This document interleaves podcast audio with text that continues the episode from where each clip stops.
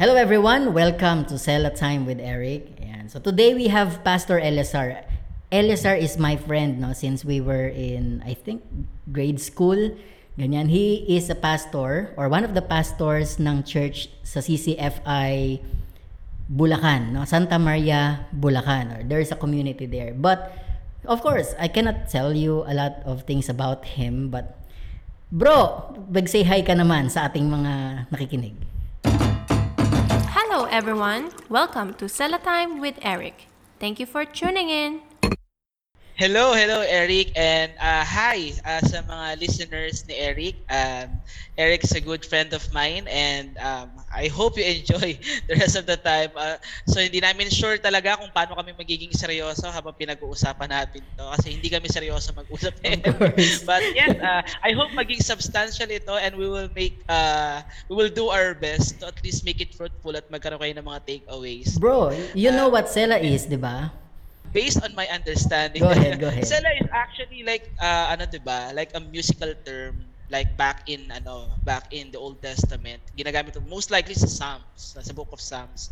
Uh, it means like sa, sa, mu- sa music terms it's like a pause, but uh, we see it like uh, pausing and at the same time reflecting on what was said or uh, what you realize from what was ano, Oh, that's what was wonderful. stated, di ba? Ng mga sinabi kanina. Sa, sinabi before, uh, prior to the Sena. We are thanking God that you are available today kasi syempre as a pastor, a husband, and a father, alam niyo po si ano si Bro Elizar, palaging nasa bahay dahil nga sa pandemic.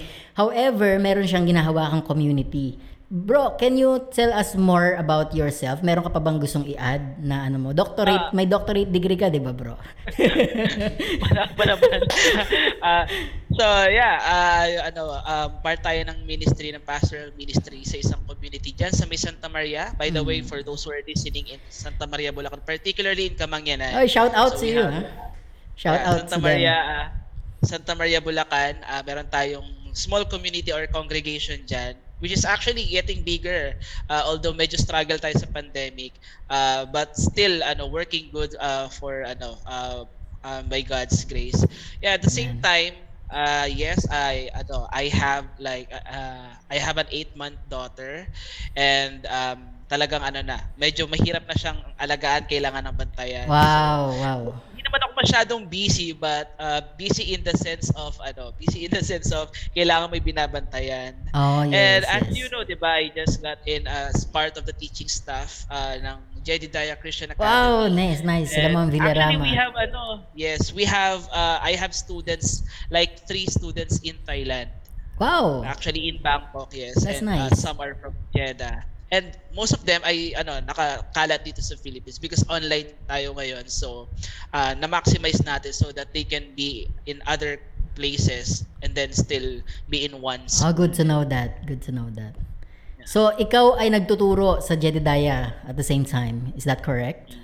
Mm, yes, yes. Ah, so, see. ngayon, sa break namin, that's why hindi tayo ganun ka-busy. O, sa mga hindi po nakakaalam, Jedediah Christian Academy is a Christian school no, na nag-exist pa noon sa nasa Philippines yan pero now they are as we heard nag-cater na rin sila sa iba't ibang panig ng mundo because of the pandemic I think. Conversation natin is more into like encouraging one another like you encouraging me. Every time we talk about the grace of God you always encourage me. Your words no your studies. And naging kalakasan ko yon pero syempre may mga bagay din na curious ako. Although yung ilang part alam ko na di ba like for example ito itong matatanong lang kita how did you get to know Jesus? Like is there like a unique story or a plot in your life na masasabi mo na this is the moment na nakilala mo ang Panginoon? For more episodes, please follow this podcast, Sella Time with Eric. Well, uh, like on the, on the most specific like moment of knowing Jesus, wala akong masyadong ma- mala ano mala Damascus story, no? Like I see. Paul, uh, like seeing marvelous light. No? But Alright.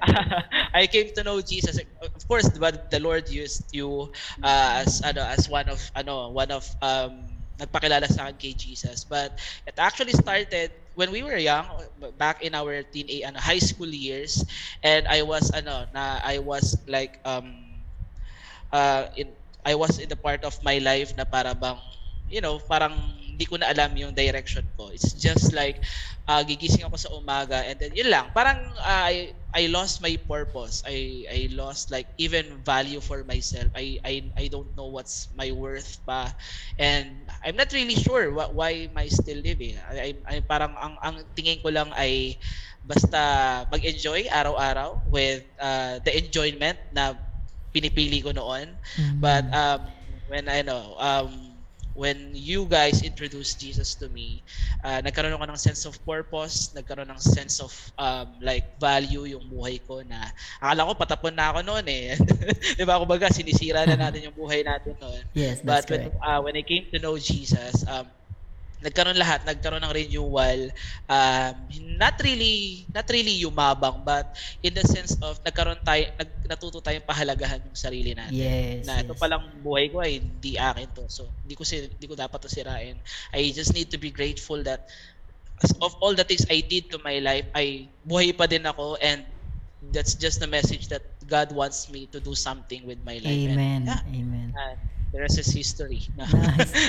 May masasabi ka ba like could you tell me something or could you tell the listener something that you don't always share like uh, I don't know how we, would would you take that like merong ka bang bagay na pwede kami maintriga tungkol sa Um, siguro as as a pastor, um, I'm not really bragging about it, pero I just want to break the ano, yung yung norm sa para bang kapag pastor ka ay Mm. kawawa ka palagi. oh oh Kapag pastor ka, you know, a lot of ano, a lot of my friends. go ahead love uh, that a lot of them ay single, not not really because hindi sila pogi, hindi sila, alam mo yun? yes uh, a lot of them ay feeling nila there's no future, you know, with like marrying a pastor or like Mm. boring magkaroon. Yun, yung ganun ba? Yung when you are a pastor, it's just like your life will just be the normal, no?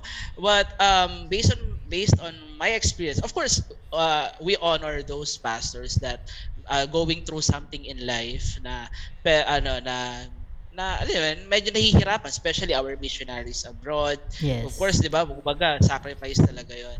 But um to be like uh to be friends uh with a pastor to be like like for kunwari may listener kang mga single uh single ladies. Oh shout out to single ladies and single No, bachelors. uh, don't uh, don't think about like uh pastors like um ano talaga yung para bang you know parang mahirap Parang samahan parang ano bro, ibig mo ba sabihin yung parang don't we should not think that pastors are pastors lang? Yun ba yung Yes, yes, Ah. parang ganon. Well, siguro when we uh, when we look at the economic side uh, of a pastor, as pastor talaga na full time, siguro um, of course hindi siya katulad ng marami, 'di ba, ng marami sa mga friends natin talaga earning a lot.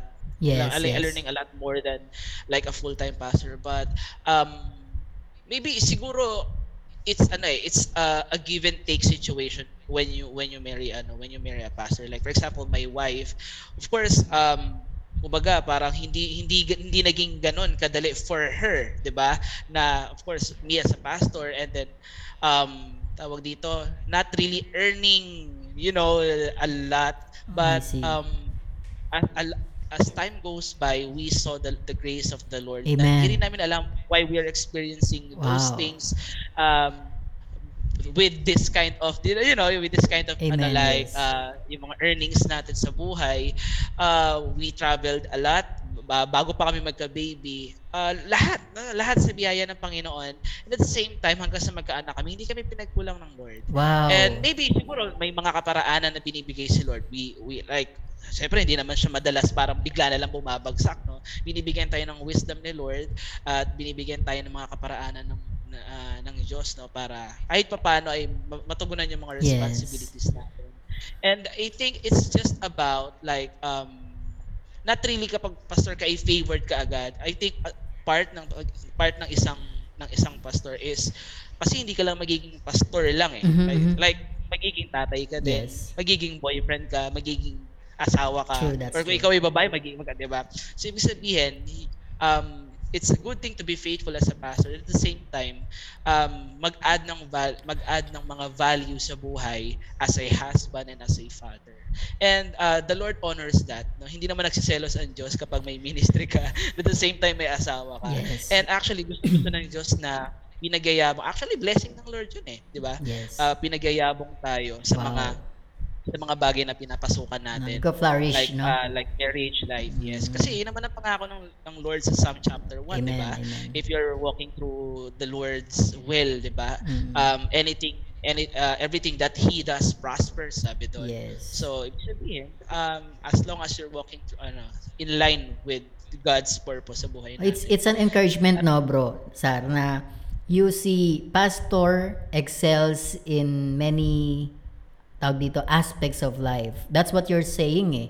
That means medyo nasa higher plane eh. Medyo mahirap maging pastor no in a way no. Like ano-ano ba yung mga challenges that I mean you're facing as a pastor like heavy man or not heavy? Meron ka bang may enumerate? siguro before ako magpastor, siguro ito yung mga wrong perception ko. Before ako maging pastor, isa sa mga parang pinaka-struggle ko doon is um, there's a lot of pressure because people will ex- expect a lot of good things about you. Oh. Feeling parang you must be the perfect one.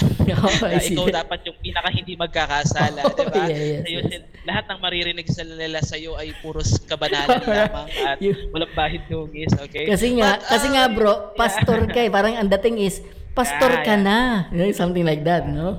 Ah, At masakit yun ha. Like for example, mm. makarinig ka, pastor ka pa naman. Ah, Yung yes, pastor ka pa naman. Yeah. But, ah, yun yung mga struggles. But along the way, na-realize natin na minsan, ano lang, perception lang natin yun because uh, maybe siguro ganun yung ganun yung na-impart sa How did you handle Pero that, bro? How did you handle that? Like those So expectations? far, Oh, by the way, Eric also has a YouTube channel. Please subscribe to Eric J. Medina. So far wala pa naman akong um, I mean wala pa kasi akong experience na ano eh someone got mad at me because I did something very wrong Ah, about them. So, that means you're living a righteous life, na- bro. Hindi tayo sure dyan. Joke lang. Alright, alright. Ibig sabihin, um, maybe ano, masyado lang ako, masyado lang tayo nag-overthink because Mm. maybe siguro may mga naka-experience but not lot of uh, hindi lahat ng Christian ganun mag-isip sa mga Yes, pastor yes. nila. They also um, they are also gracious with their pastors and they also know that their pastors are not ano, are not perfect. Yes. So, yun. Yung ano bro, let's say, siyempre no, you, you told us about the challenges, right? Of course, there are, there were people who were behind you. Ibig sabihin, yung nagsu- nag-support sa'yo. So, you became stronger, you became, like, uh, let's say, you are encouraged, you, be- you have become zealous. Can you, let's say, mention at least one person that mentored you and what is it na nag nag ano ba sa'yo, tumatak sa'yo that that person said no about you or about your relationship with God Actually, um, uh, you, you know me, no? Uh, I can't really like name one. Mhm, mhm. I can name a group of a group of Okay, people. go ahead, bro. Like my my circle of friends, circle of course. friends. Kayo 'yon, 'di ba? Mhm. Kayo 'yon. I mean, dagdagan you're, mo ng you're one of my Oo. mentors. parang naging You're- you're- parang nagiging you, bida ako eh Eric was actually one of my mentors actually. But uh, yung pinakakabuuan ng Mm. ng passion, nabuo na- nabuo yung zealousness, uh, nagkandahawa-hawa yung yung yung fire ng faith natin. It's because of the group I the have group been. the group Um, Amen, talagang amen. ano, um, kasi ano eh, kumbaga iba-iba na iba-iba ng timpla eh. Like kapag sayo ako, kapag nakinig nakinig ako sayo, iba yung wisdom.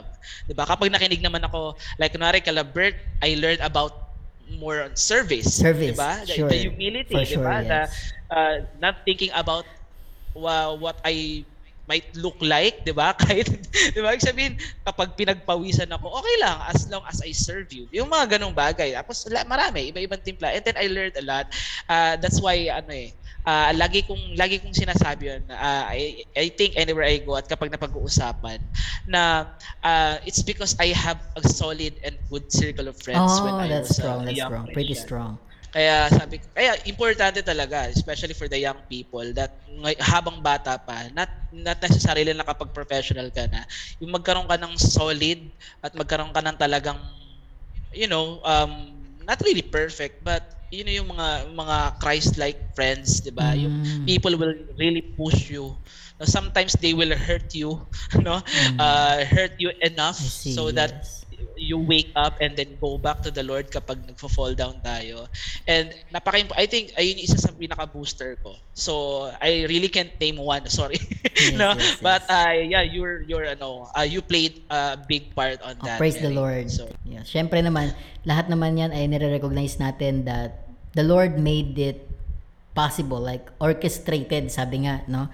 And um, I, I understand you once part of another church before you minister or before you become a minister sa CCFI Santa Maria. What happened there? Like, why did you move from a church na established na going to another place? Like, now you're in, if I'm not mistaken, ano yan eh, urban, I mean, rural area, no? Rural, Rural siya na, kasi I went there, we taught guitar there.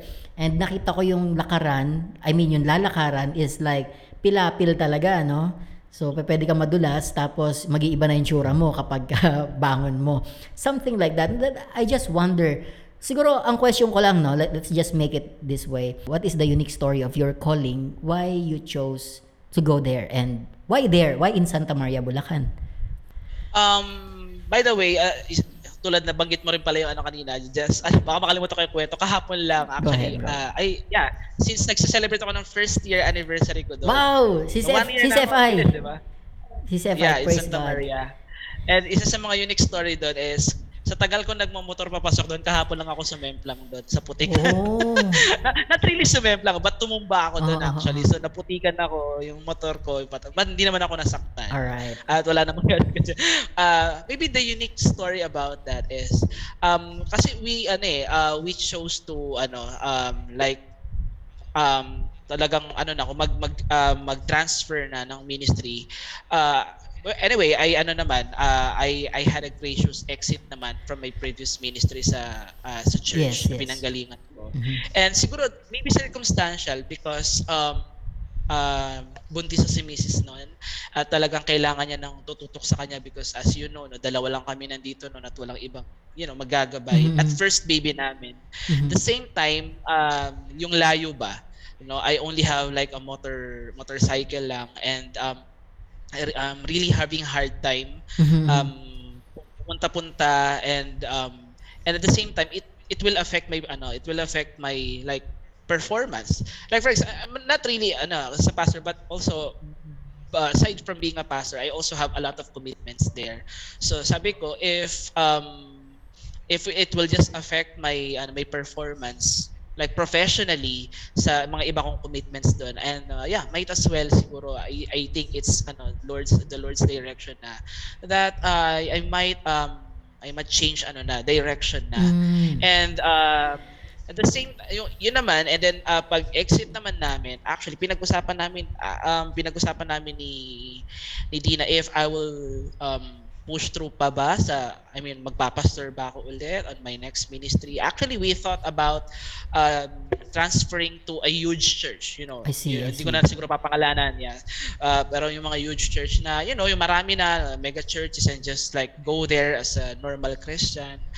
Uh, but uh, that's the good thing about my wife. Um, sabi ng wife ko sa akin you're a pastor and you should be working as a pastor Mhm. sabi, ko- sabi niya sa akin and um, ah, saan mo gagamitin yung calling mo something like that Wow. Eh, sabi niya nga naman, mga huge church, although makakatulong, pero sabi nga, uh, how can you help a huge church that's already established? So doon tayo sa Alright, alright.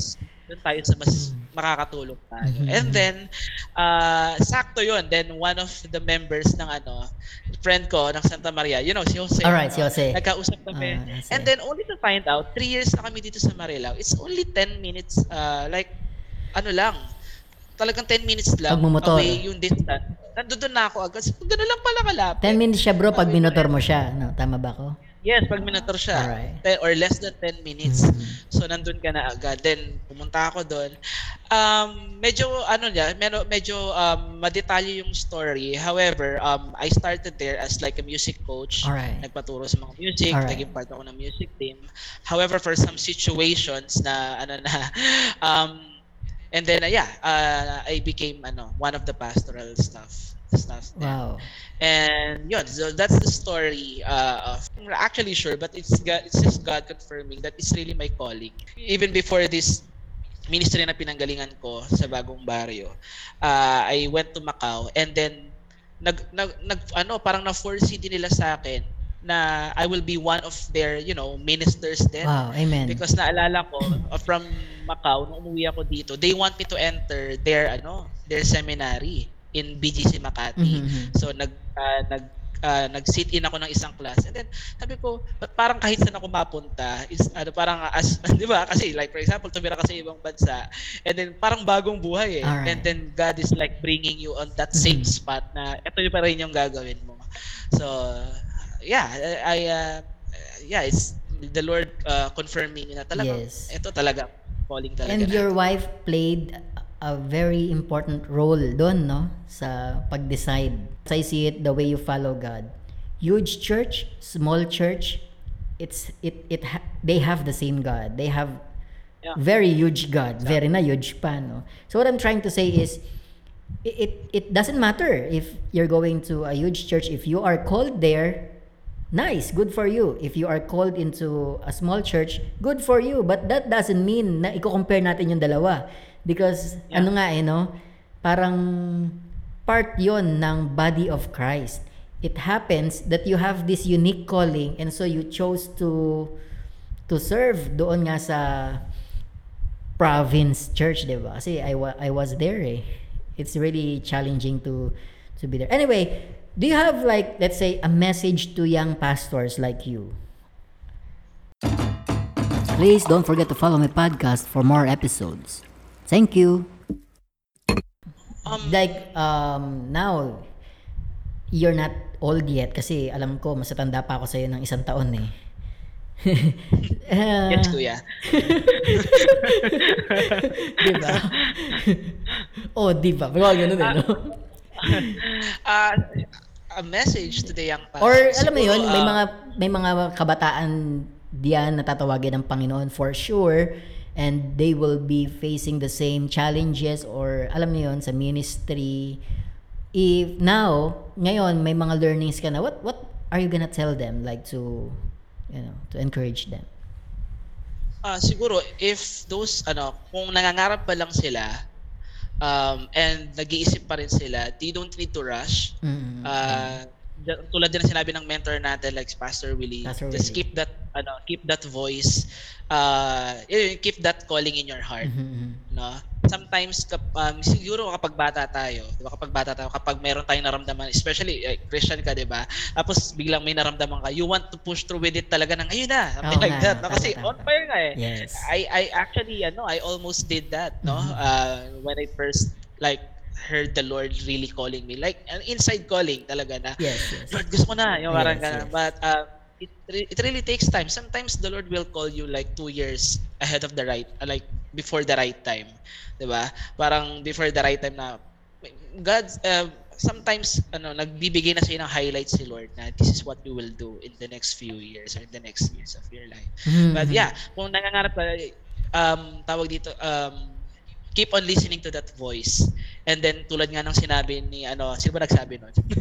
no? Sinabi sinabi sinabi ni Ellie. Yeah, it's actually Ellie telling to Samuel. Ah, All right? Not Telling to sure. Samuel that Go when ahead. you hear when you hear that voice, uh, just uh, keep listening to that voice and then kapag narinig mo, always say that, yes, Lord, your servant is listening. Nakikinig po ako. No. I, I think it's uh, Ellie and Samuel. Uh, yung bata pa si Samuel doon. Yeah. Let's just fact check it mamaya. Yes, yes. But yeah, uh, yeah, yeah, just keep it ano, uh, keep it in your heart. And if you are like a newly ano, ay- ayun yung gusto kong uh, message, yung mga newly graduated. newly ano, graduated Like- from the seminary ibig mo sabihin yeah, newly graduate, newly graduate, uh, yeah, students from the seminary. Uh, all I all I can say is just relax. relax No, you know the syndrome about um, parang bagong graduate ka lang, you want to change everything. You, know, you want to be the next Mar- you you think that you are the next Martin Luther of the Alright. of the new age. I- I- diba? I can- Sometimes I- uh, yeah. Marami That's wonderful, no? Mm. Yeah, marami pagkakataon you will really see a lot of like parang mali to, parang mali yan, parang Mm. minsan parang mali si pastor, parang Oo. gano'n, no? But you really need to you really need to relax, Oo no? And then Kasi Think, na- no? fresh pa sa kanila yung hermeneutics, homiletics, and all these Yeah, things, no? church administration. So lahat ng mga Oh. ideals ay um lahat ng mga ideals ay um talagang gusto nilang And you're mangyari. telling them to But, relax. uh, relax Mm. and uh, look deeper on ano, look deeper on um on the real Ah, yes. calling. It also means like you're saying, don't always, alam mo yun, yung parang, oh, out of context ka naman. Out of context naman siya. Yeah, Like, parang ganun yung sinasabi mo ngayon na bro. Ah, I see. Kasi uh, I think I, I think one of my professors said that that um, itong pag-aaral natin like how to preach correctly, interpret the word correctly, most likely it's for you. It's for Mm. us. No, you cannot really like tell other people mag-preach ka naman ng maayos unless you're in a classroom Oh, I in a classroom context, di ba? And then you can teach that. But you do that uh, on your own. Gawin mo siya as your discipline, as your responsibility. And um, maging tapat na ano, nagpapahayag ng word of God. Yes. And uh, yun, relax and uh, look deeper doon sa ano ba talaga yung gusto ipagawa ng Lord sa akin. Because that's what I ano I think I'm I was already in the ministry like for three, four, five years, something like that. When I really uh, talaga na-realize ko that pastoring is not just about ay, alam mo yun, it's not just about what I have learned Mhm. about the seminary. Actually, sa akin na personal ko to ah, Mhm. um, the smallest part of my ministry as a pastor is the pulpit ministry. That's the That's what smallest. I realized. Mm. Yeah. Um, the, um, the biggest part of my ministry as a pastor is kapag kasama ko na yung community. Not really Mm. inside the church, but it has to be somewhere Wow. as long as I am with them. Because that's what a pastor is all about. It's taking care of the flock. Mhm. It's not just about talking to them. Of course, no part yun. I mean, that's that's just for me, Wow. no, sa akin. Uh, I, I, I'm trying so, uh, trying my best to, um, like, to preach a good word for them, especially from the word, like, do the all the disciplines of hermeneutics and ano but at the end of the day at the end of the day unless ma-realize nila na mahal mo sila personally Wow. individually particularly doon nila ma-realize that this pastor is really a pastor Wow. Ito yun yung na-realize ko Nice. ministry You know, I don't see it coming from ano ah, from a young pastor ah. I I I felt, you know, at some point I felt like I'm listening to to an ermitanyo, no? Sa isang matanda ng pastor, no? And that's that's encouraging. Now, talking about that, siyempre you're young, no? You're young, you're a young pastor. Halimbawa naman you have the chance to to talk to older pastors. Of course, you have your own realizations. I don't know if you do have, pero patungkol sa kanila. Pero how about this? If you are going to give advice, baliktad din naman natin ngayon. No? It's it's kind of twist dito sa ating podcast, no? Like ngayon you're gonna give an advice to older pastors. What what can you tell them? that having a young pastor is their advantage not a competitor Ah. Parang pers ano yan ah, Ah. personal ano yata experience ano. Not, not really. Not Because really. most likely, mag, nagkakaroon ng nagkakaroon ng connotation about the young pastors Mhm, that sometimes I, I mean I've heard a lot of this I, I heard a lot of stories that sometimes may mga older pastors that are threatened because of the young pastors. Yes. All right. Iba ng iba ng like iba ng personality. Most likely, hindi naman natin nila lahat but most likely yung mga elder pastors natin ay um, at some point nadadala yung pero may mga kilala naman ako na like new school ano pa din approach but sometimes may mga hindi natin hindi natin um, pwedeng ialis or hindi natin pwedeng masisi yung ating mga older pastors if they really have the older way the old way of you know pastoring especially um, mas minsan nagiging nagiging uh, hindrance of reaching the millennials like right and then Ah. sometimes then here comes the young pastor approaching with the millennial ways Mhm. and uh, minsan ang tendency ang mga young people mas minamahal yung mga younger pastors it's because it's the Ah, young I pastor see, that I see. understand them 'Diba? And um, sometimes itong not really all no, but sometimes if ever na maramdaman they should not they should not feel threatened. Mhm, mhm. I I can say this because um it's it's not just happening recently. Mhm. It happened even in the Old Testament. Ah. Just like what King Saul felt with David. All right, go ahead. Diba? What Uh, happened there? What happened okay. there? Tell us. Yeah, I mean uh, like in the context of David, I David, I think the message is just it's okay if someone is better than you. It's Mhm. okay if someone is doing greater than you. Mhm. As long as you are in one team, All right. he's still your advantage. Because King Saul would parang si King Saul sana nagkaroon sana siya ng mas malakas na kingdom Mhm, mhm. kung hindi niya inaway si David. I see. Because can, can you imagine? Sabi ni King King Saul can can like can slay thousands of soldiers. Mhm, mhm. And then David can can slay thou- ten thousands of them, Mhm. 'Di ba? And then King Saul wants to take out David who can slay ten thousands of people. Mhm. Nung inalis siya si David, so ano na lang ano na lang kakayanan ng kingdom niya? They can just slay thousands lang. Ah. But if if nakita niya si David as an advantage, not a threat to his king, kingdom or dominion, Mhm. di sana his his kingdom would be the greatest kingdom Ah, ever I built. I Diba? get that. I get that. um, that's I think that's how uh, how leadership works. Mhm. No, um, it plays a lot. Uh, it talks about about uh, about leadership, no? Mhm, about mhm. um, For more episodes, please follow this podcast, Salatime with Eric.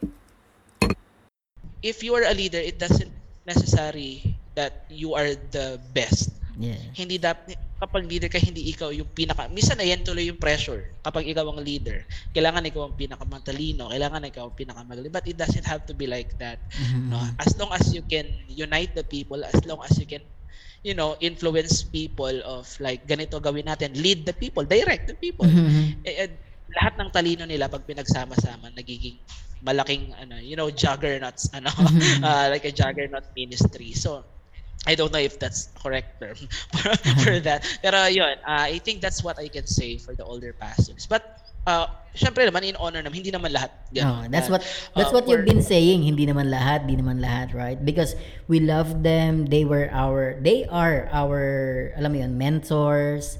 And until now the alam mo yun, the wisdom from them are always relevant and useful. That's why you're saying hindi naman lahat. Something like that, right? And But if if ever dumating sila sa point that sometimes kasi feeling threatened is not really bad. no? Parang siguro ano lang not ano lang naman 'yon. Parang normal siguro ma- normal siguro maramdaman. Um normal siguro dahil like for example, a lot of people ay kasakasama mo na for the longest time and then here comes uh, a new one not necessarily younger one or kahit bago lang parang ganun no tapos minahal din siya ng tao don't di ba Yes, That's yes, fine. yes. Just, just be happy Yes. that your that your Mhm, ano mhm. people are also loving you know a, a newcomer Yes. Like. Oh, ito, bro, ano lang, no? Pamanggulong question lang, alright? Pamanggulo lang. Darating na ang, ano, election, bro. Now, um, uh, what can you say about it? Like, because I've seen you posting something, you know, online. I don't know, because I don't have any idea kung sino rin ang iboboto ko. And maybe you're, you're gonna help me choose who I'm going to vote. But of course, this is ano ah, sa mga nakikinig po, hindi ito political discussion. It's just, you know, two guys giving thoughts about the election. Sino ang manok mo, bro? Sa presidential lang tayo, huwag natin pag-usapan yung iba. Oh, by the way, Eric also has a YouTube channel. Please subscribe to Eric J. Medina. Ah, siguro hindi um bago pa lang tong iyong ano sela alagaan natin to at siguro what uh, what I siguro ang preference preference ko na lang I will I will not name Okay, names okay, na lang okay, siguro. okay. Go ahead, go ahead. but uh, I think uh, Salamat sa pag-alaga sa Sela, bro, ah. Sa Sela Time with Eric, ah. Kasi di- ako mismo nang gugulo, eh, no?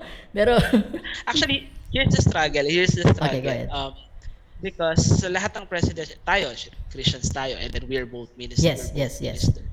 Um, sometimes we might be understood kapag hindi natin ibinoto yung Christian. Right? Because there's an option. you're right? Saying option. sometimes magiging, ma-misunderstood tayo? Is that what you're saying? Yeah, some, Mm. oh, mamimisunderstand kasi um, para bang given na palagi sa atin that if there's a Christian there, we should vote for Ah, that. yeah. Of course, syempre, ayaw naman nating i, kumbaga, looking at the deeper level, kung talagang ano nga, eh, maybe God will lead him to be the best president Mhm, we could ever have, Mhm, something like that. However, if God can allow a King Saul, right? King Saul to Right, be a right. To a king. Mhm. Of course, God might allow. I mean, uh, not really siguro pareho because o nga naman, dahil si King Saul nga naman, pinili lang ng taong bayan because, di ba, medyo may reservation doon. However, um, ah siguro ang aking preference ay um, just go for uh, the one who can lead. The one who can lead. Ako para So you're not giving us yeah, name. person- You're giving I us you're yeah. giving us description. para sa iyong kapakanan. No? yeah. Description. I think Ah. vote, vote for someone that you think na kapag naging presidente mo siya, susundin mo siya. Wow. something like that. Mhm. Because yeah, maraming pwede, halos naman lahat may alam eh. Halos lahat may pinag-aralan. Correct. Yes. Halos lahat may inubuga intellectually. Mhm. Halos lahat something ano, they can they can always have something to offer. Lagi Mhm, mhm, iba-iba, yung isa, yung iba ganitong ginawa, yung iba ganitong ginawa. However, pili ka doon na kapag ito yung binoto ko, susundin ko to, kahit Nice, anong nice. sabihin. So Especially kung it tama. seems that you're telling one- our listeners na let's respect each other. You vote you Yeah. vote according to your conviction, should we say? Something like that, no? Play safe ang ano mo ah. anyway, yun, Because- kaya nga sabi ko, pamanggulong tanong lang. So, mahirap mahirap na din kasi baka mamaya siyempre 'di ba mamaya mag-suggest tayo tapos etong sinuggest natin di naman natin kontrolado yung isip baka biglang magkagulo ulit kasalanan naman natin. Oo, no? so after all kasi papabura mo sa akin tong podcast natin, no? Rick, buray mo na yan. Wala akong kwenta. uh, and then after all um sino man maging presidente we always put our trust not in man Mm. Diba? The final, ano, our final authority is still the Lord. No? Uh, our president might, will actually, our presidents to come, our leaders will actually eventually fail. Mhm. uh, and then it might affect us directly or indirectly however if we will just if we will just put our trust in the lord and not in man then yeah but for a civil responsibility of course yes we can we should consider and think syempre about what who will be voting yes. uh, freedom is freedom is sacred ika nga ni ano ni Sir Rabi Rabi Zacharias Alright. no? uh, freedom is so sacred Nice. that you should you should pray for it you should take care of it Nice, that's nice. and uh, Wonderful. you should value it. Mhm. So do it for do it with conviction, do it with the guidance of the Holy Spirit. Thank you, bro. Wonderful na. Et, kasi tinanong ko yon kasi ito na yung last question natin for you tonight, no. We're talking in less than an hour now and so far not talking to you is encouraging already. And uh, I believe for sure sa ating mga listeners na nakikinig ngayon, here is Pastor Elizar with us coming from ano um CCFI Santa Maria Bulacan. And bro, bukod bago pa pala yung last question ko, I just want to know ano need ninyo sa church pa? Let's say uh, are you praying for for a new um, drum set? Things like that. May we know about that? Actually, um if needs um ah, nakita mo na, nakita mo na yung ano yung church Mhm. natin. Um kung may mga pangailangan man kami, I think ref, ano lang replenishment, lang Replenishment. ng mga instrument. However, working working pa naman lahat yung mga ano. The drums is uh guro konting linis pa at konting alaga see, pa. See. But um, of course, kapag may bago, syempre we, we Oo. will ano, we will kapag kaya natin, 'di ba? Of course, kapag papalitan tal- papalitan talaga natin. Siguro uh, physical needs I think ng church is I think we really need ac- actually ah um ang prayer ko is we really need a bigger bigger Big, venue. oh, wow. Bigger place. venue because people are coming, no? Really Oh, coming Wow, in. wow. Amen. Praise God. And, uh, uh, especially ngayon, syempre ang hirap ngayon kapag maliit na nga yung church tapos kailangan pa ng naka-social distancing. So talagang konti lang talaga ano, minsan worship team pa lang puno na kami, 'di ba? So you saw you saw the place, 'di ba? And actually the place, a small community, 50 people ay talaga magsisiksikan. Mm. Sa loob ah, siksikan na yun. Eh we are running like at least before itong last lockdown, nagra-run na kami ah, like 50 to 60 uh, weekly. Mhm. Uh, weekly 50 yun. to 60 people. Tapos may social Wow. Yes, regular. Hindi ko ma-imagine na magkakasya doon yun pa- sa may church ninyong doon sa ano. Diba? Tapos, it, tapos pandemic pa. So, most likely, talagang nasa loob lang, nasa sampu, and then the rest is nasa labas na. However, may mga bagong establishments na itinatayo ngayon sa harap. So, hindi na kaya yung nasa labas ng iba. But that's actually what, uh, just like, uh, a prayer talaga that we are, ano naman, willing na, um, alam mo yun, um, we are willing to take time with the Lord to pray Wow, for amen, amen. uh, to ask Amen. So you mean you're praying now for a bigger venue and probably, you know, kasi nanggaling ako dyan eh. We, sabi ko nga, we taught guitar there, guitar lessons sa mga kabataan na, ewan ko if you met them already. But um, nakita ko yung instruments, no? So sa mga listeners po natin, the instruments are still working. But that is not a good description because that that only that only to be honest no we are honest here we are, we are brutally honest with you um if if god is moving you to somehow help or send support so you can just contact us further or go directly to pastor Elizar or me then i'll connect you to him. And so we we can talk about how you can send your support para sa fruitful ministry nila doon. Because you know we're just really blessed to hear your story and your ministry there Elisar now last question no? Okay. formal na eh no? For more episodes, please follow this podcast, Salatime with Eric. Once you meet Jesus face to face because that's our hope diba all of us are hoping for that and that's so sweet once you meet Jesus face to face what is it that you're gonna tell him walang maling sagot yeah. Actually, yeah, parehong ganito. Speechless siguro, Speechless. but siguro mapapasiguro na ano, finally na ako I will I am just happy to see him. Mm. Ako yung gano'n, makita siya face to face because um I believe that ano, heaven became wonderful because of him. Life became, di ba? Heaven is heaven because Amen, of amen. Jesus. It's not just about the the streets of gold. And I mean, just imagine like the days you're praying and you really want to seek God's face and you Yes, really can amen. see Him. Diba? Nung mga panahon that um, mag-isa kayo, you're alone and you're just, you know, your faith is leading you that, yeah, the Lord is with you. He's close to the brokenhearted. And then sometimes, enough sa atin yun, di ba, nakakomfort tayo. What more if you will see your master, if you will see the author of your life face to face and welcoming you? Ay, hirap eh. Baka nga mahirap magsalita. Kaya nga, gustong gusto natin yung kantang I Can Only Wow. Imagine eh. But I can only imagine what will I tell the Mm. Lord, di ba? Will I sing hallelujah? Mm, mm, mm. Ah, yeah, I think siguro one word that, ay, mapapa, Ah, yes, yes, yes. finally. Wala ka bang ano bro? Wala ka bang curiosity na ako kasi mahilig ako sa history, mahilig ako manood ng mga history film and all. Yeah. Hindi mo ba naisip na balikan yung history like panoorin kung talaga bang pumunta yung pagdating nila Magellan o kaya yung paglubog ng Titanic. Meron kayang ganong powers Lord like Lord, can you take me to a, a certain past? Hindi, hindi imposible. Pero actually, ako, kung meron man akong ano doon, marami akong gustong makausap. Wow. Na mga- especially yung mga mga character natin sa Bible. Like, um, I want to talk to, um, I want to talk to Paul. Mhm, mhm. no? And uh, to his disciple Timothy. Na, eh, yung kwentuhan lang, na talaga, di ba yung pastor ka din, di ba? yung mga ganun. Oo, na-experience ko, nabasa ko Ah, mga yan no? eh, yung ganun. Mm-mm. something like that. Tapos, uh, especially yung mga, ano, yung mga, yung mga tao, yung mga tao na ano, hindi sila masyadong sikat but you know, yung it, it ano, they give you a strong message Yes, talaga. yes. Like Meshach sa ayun, sikat sila eh. Si Meshach si Shadrach Yes, at they, Abednego. they, they diba? are famous, yes. Uh, ewan ko kung iaalaw ako ni Lord, but I also want to meet Adam, Adam and and Eve. Eve.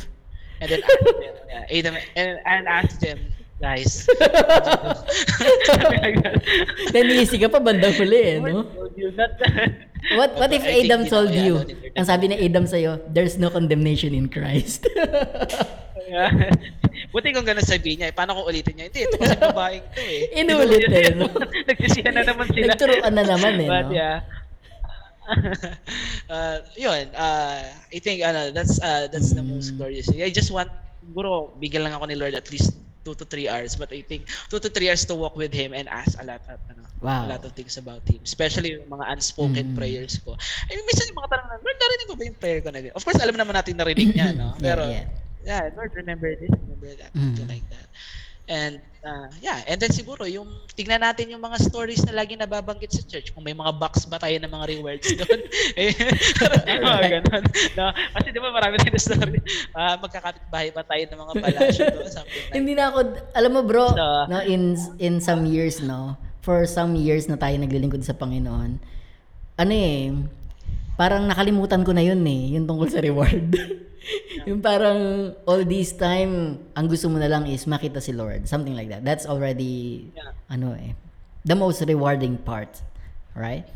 I think nga, um, kunwari, kung susundan natin yung chronological, no?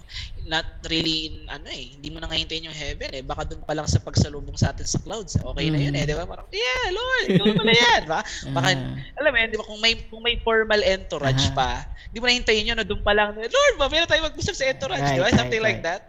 No? Ngayon pa lang, eh, nagkakapagkwentuhan na kayo sa, if that is what's going to happen, Yes. di ba? But di natin sure. Bro, hindi ko nakukunin pa ang mahabang time mo because I know you have a baby to take care of there. Maraming maraming salamat sa pag-yes mo sa ating quick invitation, no? Sa mga nakikinig po, ngayon ko lang po in-invite din ngayong gabi si Pastor LSR and then he said yes. So it's kind of impromptu sa kanya.